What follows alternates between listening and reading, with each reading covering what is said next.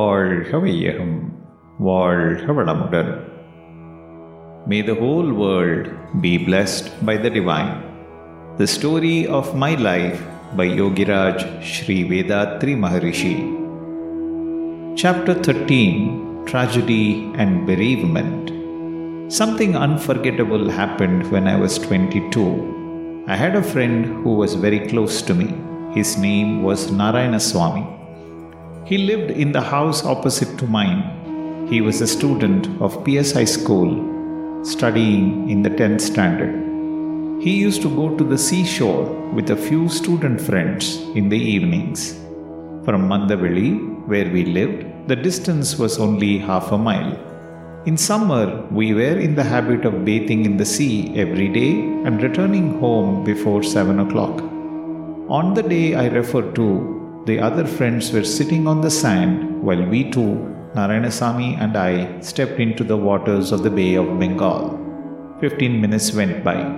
That will do. Come along, Narayana. I called to him. The waves are particularly rough that day.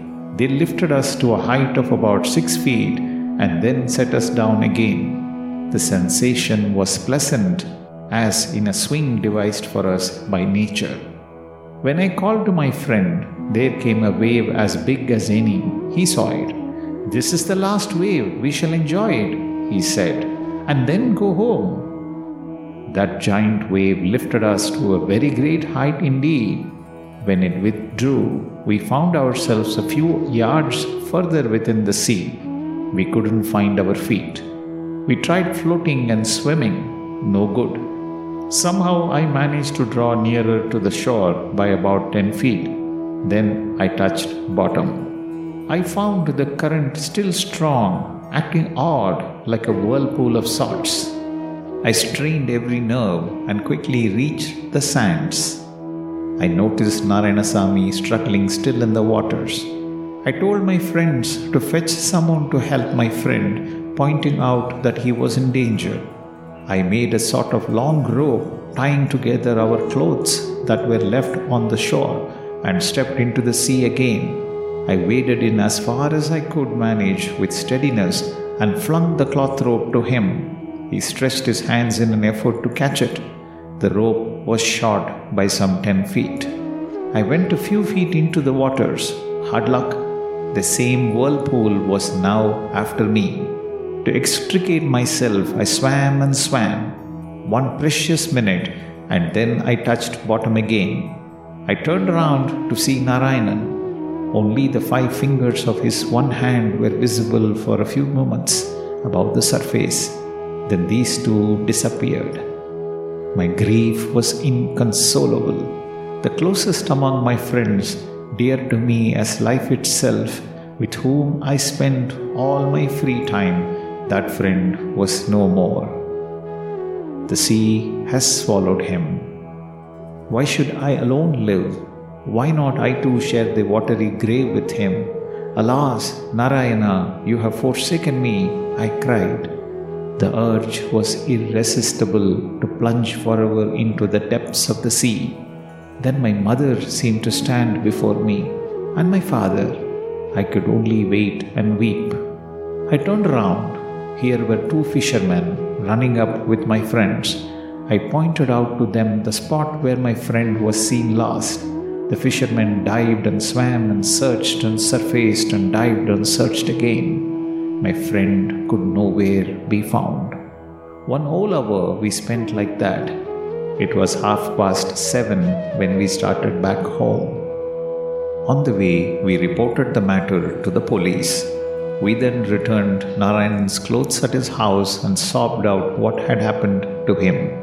His sister's screams of terror on grasping the tragedy still resound in my ears. Her lamentations and her grief were such that the scene haunts me even today when I think of the tragedy. Her brother went on. Her brother went for a walk at the beach at five. At half past seven, she heard that he was dead. What indeed could be a sister's shock and reaction to such an end? The body was recovered the next day near the harbor. I can never get over this pain of parting to the last. The loss of my friend seared my heart. Whenever the thought recurs, I try to console myself as best as I can under a heavy load of grief. He is there, safe and secure, beyond the trials and tribulations of life. Caught in their grip, should I really mourn his passing? I too shall get such deliverance one day. I started thinking like this and returned slowly to my daily round of tasks and labors. The period after I had completed 22 was a turning point in my life in more ways than one. There was a bolt from the blue one day. I got a message from home saying that my father was ill with fever and that his condition was critical.